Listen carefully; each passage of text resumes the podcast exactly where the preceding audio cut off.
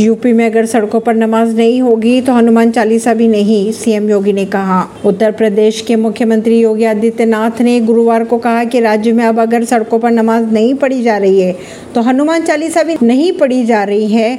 उन्होंने ये भी कहा कि जब हमने सभी धार्मिक स्थलों से लाउड स्पीकर हटाने का निर्णय लिया, तब लोगों को लगा कि क्या ये संभव है? एक हफ़्ते में एक दशमलव बीस, यानी एक लाख बीस हज़ार से अधिक लाउड स्पीकर उतारे गए। बात कर लेते हैं राजस्थान की तो राजस्थान में अगले कुछ दिनों के लिए हल्की से लेकर भारी बारिश की चेतावनी जारी कर दी है।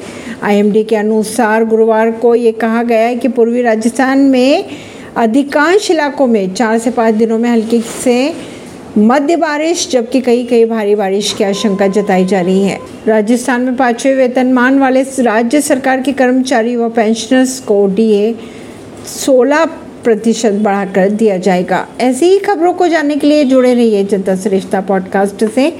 परवीन ऋषि नई दिल्ली से